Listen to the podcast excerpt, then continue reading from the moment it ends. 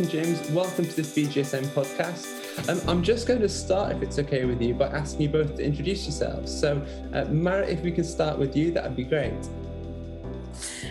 Okay, hello everyone. Uh, I'm uh, Dr. Maarit Valtonen. I'm uh, the Chief Medical Officer for the Finnish Olympic Committee and the research physician at the Research Center for Olympic Sports in Jyväskylä, Finland. Thank you very much for joining us, Maarit. And uh, James, I know this is your third podcast now at BJSM, so listeners might uh, kind of recognize your voice. But for those who haven't, can you do you mind just giving us a two to three sentence summary of, of yourself and your work? Uh, well, thanks, Steph, for having me on again. Um, I take that as an endorsement. But uh, I'm a chest physician at the Royal Brompton Hospital in London, but I also have a specific interest in helping athletes with breathing problems and I do that type of work at the Institute of Sport, Exercise and Health, UCL in London, where I'm an associate professor. Wonderful. And this podcast is kind of fresh from your symposium at the IOC conference in Monaco. Uh, and we're going to get started with a, a bit of a practical question with you, Maarit, if that's okay. And, and that is what's the big issue here with respiratory tract infections in athletes? Uh, why is it a problem? Well, first of all, it's the most common Ill- illness in athletes. Um, uh, of course, one can think that it's pretty trivial um, to have a common cold. But for athletes, especially if uh, they get infection just before a major competition or even in a sensitive part of their training camp, it can totally ruin their uh, long time goal. Um, in the previous studies, we've seen you know quite uh, low numbers of infections, like in the uh, work of IOC uh, um, in, during the Olympic Games.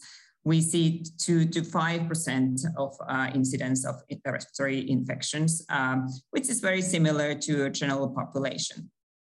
But uh, uh, a lot of the uh, previous studies, you know, they, they, there is a major limitations. Uh, the infections have not been etiology confirmed or there's no um, control groups. And, and when um, we have um, studies, especially in, in the winter sports, we've seen a much higher numbers. And uh, the, the, Norwegians, they, they studied uh, athletes, uh, cross-country skiers during uh, uh, Tour de Ski um, uh, competition, uh, nine-day ski tour and um, uh, and they followed them uh, eight eight um, seasons, and and 45 uh, percent of of those athletes during the tour or uh, during um, 10 days after the tour uh, got infection, where only 16% of the athletes who stayed at home uh, got infection. So, so much higher numbers there. And similarly, in our studies in Pyeongchang Olympics and, and uh, Seefeld Nordic World Ski uh, Championships, we, we saw about 40% of uh, incidence in respiratory infection. So um, like we we've learned during COVID that uh, also the asymptomatic um, infections can be transmitted within teams, and and this is something kind of a silent opponent of of the athletes. Uh, the risk is there uh, to get infection, and and that can be very harmful for the athletes. For sure. So I guess it's going to be it's a bread and butter topic for sport exercise medicine physicians. But even if though it is bread and butter, and something that they will have experience in dealing with, there's still not a huge amount of science, and it's yourselves that are really leading in this area. Um, J- James, I know you're you are a big proponent of taking a very systematic approach to respiratory issues in athletic populations. Um, I'm going to ask you another, another, kind of practical question. How do we know that these are infections? Uh, could they be could could they be something else? Well, I think you've hit the nail on the head, Steph. You know, it could be something else. And when an athlete or an athletic individual presents with the type of symptoms we're talking about, they are very non-specific. Things like a cough or a wheeze or a sore, or a tickly throat, could could be lots of different things. And as Maarit mentioned, most of the studies to date actually fail to isolate infective pathogens when an athlete or a group or cohort present with this type of uh, symptom. Other studies have shown that they may be arising from allergy or inflammatory processes. So I think that causes a lot of diagnostic uncertainty and it forces the clinician on the front line really into trials of you know, blind treatment in the lack or in the absence of decent diagnostic tests. And so, I mean, if we if we think back to an analogous situation, if you go back, say, I don't know, a couple of decades ago, and you think about clinicians faced with assessing chest pain, um, and if they're considering an ischemic etiology, without access to decent tests, it was often the place that people would give a blind treatment trial, something like a GTN spray. And if an athlete came, but if, if an individual came back and said, "Look, the GTN's helped me," it was assumed to be an ischemic etiology. And actually, sadly, for many cases and many individuals, this is still the case in in the world of respiratory care, in that we're often forced into giving blind treatment trials on the basis of non-specific symptoms with a hope that the athlete or athletic individual will respond in some way. And we've got to do better, really, because there are important considerations with respect to antibiotic stewardship, uh, interactions between teams and spread of infections uh, and other important issues. So we must do better. Yeah, sounds a little bit like my school report. Um, and uh, in terms of the uh, the running order of this podcast, we were going to. Uh, I was going to ask you, Maarit, in a few questions time about uh, diagnostics and point of care testing. I think actually now might be a nice um, a nice segue into that. So you've published before around your work in winter sports um, around the use of point of care testing. In the same way that sport exercise medicine physicians or many will travel with an ultrasound machine, is this something you'd advocate sport exercise med, or is this something you foresee happening in future um, from a viro- virology, respiratory perspective? So when we are talking about uh, professional sports and uh, uh, sports um, uh, like, like the Olympic Games, where that uh, really are, are uh, high demands. Um, I think this point of care testing is, is something that we, we need to consider. There are some obvious things like now with the COVID pandemic where we really want to detect um, the virus. Also, the same thing with uh, influenza virus, uh, where we actually have a, a treatment for the uh, infection and, and also uh, working uh, prophylaxis. Um, so, so that's something that uh, very clinically uh, valuable to know, know the, the pathogen.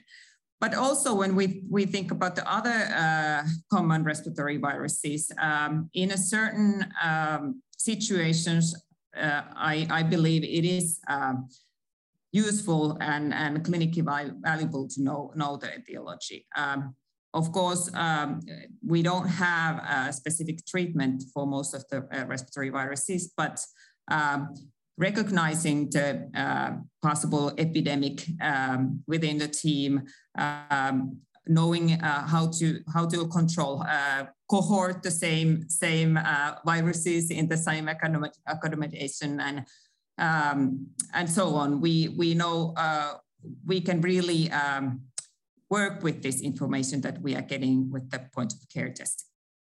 Perfect. James, I think you want to jump in there as well.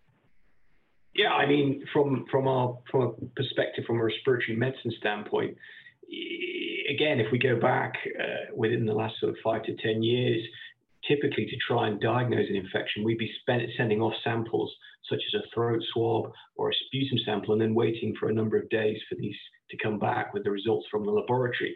Uh, and that sort of approach is a bit like driving a car and then trying to steer the car by looking in the rearview mirror. You're trying to get information which is already passed to try and inform your management decisions. So for me, certainly point of care testing enables us to make a rapid, immediate decision based on the information that we have in front of us. And so uh, hopefully transformational. Absolutely. Um, from the podcast so far, I'm, I'm pretty impressed that we're probably 10 minutes or so in, and I don't think we've mentioned COVID, which is a nice surprise. Um, I think it probably is worth addressing the elephant in the room. Um, I, to both of you, really, maybe starting with you, James. Um, how has COVID changed things? One of the things I might ask you to touch on is is maybe the historical approach to infections in athletes, which is all based around the, the neck check. Um, but just maybe you want to touch on the clinical perspective, but also the, the field in general. So it's presented huge challenges, and I think if you're looking for a silver lining uh, of the cloud that, has been this SARS-CoV-2 pandemic, then certainly our ability to diagnose things more rapidly, I think, is a clear gain. So uh, if you go back a few years and ask people about doing tests at home to try and detect infection. I mean, they, they wouldn't know what you're talking about. And yet now, for many people right across the globe, they've got pieces of kit at home and they're using them almost on a daily basis to try and identify molecular markers that uh, detect certain types of viral uh, or components of viruses. So, you know, that's a huge step forward, and I think offers us the opportunity to uh, leverage that and move forward to be much more precise about how we detect all sorts of different types of infections in the context of people presenting with respiratory tract symptoms. Uh, from a clinical point of view, we've been very interested in understanding how the condition affects athletes, particularly elite athletes, and we've published some work on that. And I think some of the findings from that study that we published in the BJSM earlier this year would tend to suggest there is still probably some merit in identifying where the symptoms lie and how severe they are at their onset. And so, generally speaking, we found in our study that for athletic individuals who had symptoms that were simply confined to the upper respiratory tract, so symptoms such as uh, sore throat or a change in sense of taste or smell, um, it tended to recover quite quickly and actually could return to sport much more quickly. Whereas those who had breathlessness or chest pain um, or other systemic features, the recovery was much more prolonged and actually you know, in one in four individuals weren't returned fully to their sport after a month from the date of onset of their infection. One of the things I'm going to ask in your role is obviously with the Olympic Committee um, is how, and especially with your work using the point of care testing, how did you get athletes and coaches on board? What for any sports medicine physicians, coaches who might be listening, who understand the importance and the impact that respiratory infections, etc., have, how can you get buy-in from this population to make sure it's taken seriously uh, and can and for then if you're trying to intervene to stop a, an epidemic going through the team, um, how do you get buy-in in that regard? Well, we started the work uh, in individual sport uh, with the very high demands with uh, ventilation and uh, you know cross country skiers they um, are you know almost neurotic about the the in, infection stuff so so for them it was not very uh, hard to convince that this is this is something very important uh, they want to know what virus they possibly have and and they want to know if there's others uh, in the team that uh, might be might, might be risky for, for them. So, um, but I think it could be uh, more difficult in team sport where they are competing. Um, also about the um, playtime uh, and and and uh, you know uh, want to be in the team even though they have mild mild symptoms. So, um, but um, I think we need to understand uh, that these viruses are risk um, for the whole team, and that's why we need to know.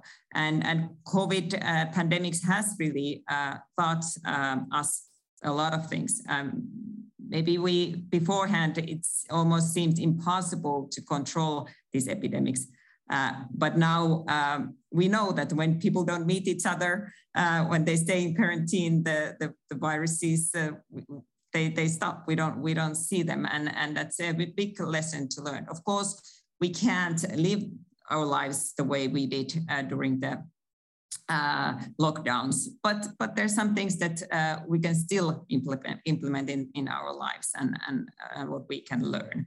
Um, during the COVID pandemic, we also learned um, the meaning of uh, airborne uh, tran transmission route, uh, the importance of that, and and um, I hope that the teams take the um, use of face masks, especially in a, in a sensitive situations, um, carefully.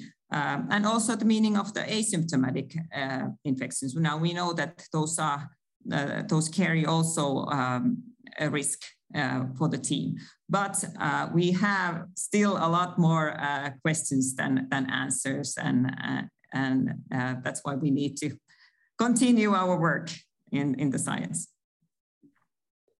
Absolutely. And I think if any listeners are working in, in sports medicine with teams, I think they'd be quite jealous uh, with the population you work for, because I think they sound like a very sensible bunch. Um, and you've touched on maybe some of the uh, modalities there you can use to try and reduce viral transmission. Um, and the one thing I, I, think it brings us nicely potentially is onto vaccination. Um, and I know, again, just going back to you, James, you've recently published uh, around uh, you know vaccination um, and a kind of symptomology uh, uh, uh, in kind of elite population where previously data was lacking. Um, can you just sh- share some insight into your work here and what practical messages you might want athletes, for instance, to, to know?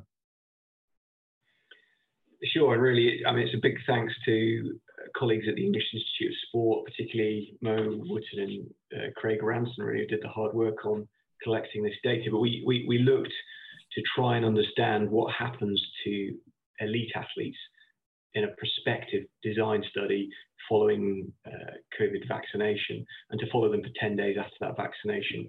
And actually, what we found, I suppose, the bottom line is that actually the prevalence of side effects and issues is roughly similar to that that's seen in the general population with other similar types of um, methodological approaches. So, using a tracking app essentially in that there is a high prevalence of getting a sore arm after the injection, but that's short lived. Um, and then there is a prevalence of fatigue, but again, those features are short lived. And actually, in a very, very small proportion of athletes, do they impact ability to continue to train and prepare. And many of the athletes that we included were preparing for Olympic or Paralympic competition. So I, I hope that data acts to reassure athletes who, or athletic individuals uh, more widely, who have reservations that vaccinations might seriously impact their ability to train. Um, and in fact, there's data emerging which suggests that performing exercise in and around the time of vaccination is very good for enhancing the immune uptake of the vaccine. And so there's no data to suggest that you should withhold exercise in the context of a vaccine. I think that brings us nicely, kind of full circle. Mara, you've touched on it already once. Um, I'm going to ask you maybe for one or two quick points, and then uh, coming to you to finish. Then, James, um, what is next in this area? What are you look, most looking forward to in, and around respiratory health in, in athletic populations? Well, I think we need to understand better uh, uh, of these um, uh, mild symptoms of infection. Are there a risk uh, for um, athletes? How, how do we need to um, react on those? Um, I, we, we, we saw that um, 2019 uh, Nordic Ski World Championships, the athletes had seven times higher risk uh, for infection compared to controls. Then two years later, uh, during the COVID pandemic, we had no infections during the World Championships. So a huge difference there. So we there are ways to control it. There's a community level, there's an individual level uh, of, of uh, management uh, that, that we, we need to be doing. But, uh, you know, most of the infections that we have are mild. Um, uh, how, what the athletes can do uh, during the mild um, uh, mild infections and mild, mild illnesses, it's it's something that we really need to study more. So for me, I think the big challenge is getting um, rapid access to the best diagnostics and making those very simple, cheap, accessible, um, and thus broadly um, enabling sports clinicians facing this problem to get an accurate diagnosis and then to be able to give the best types of treatment.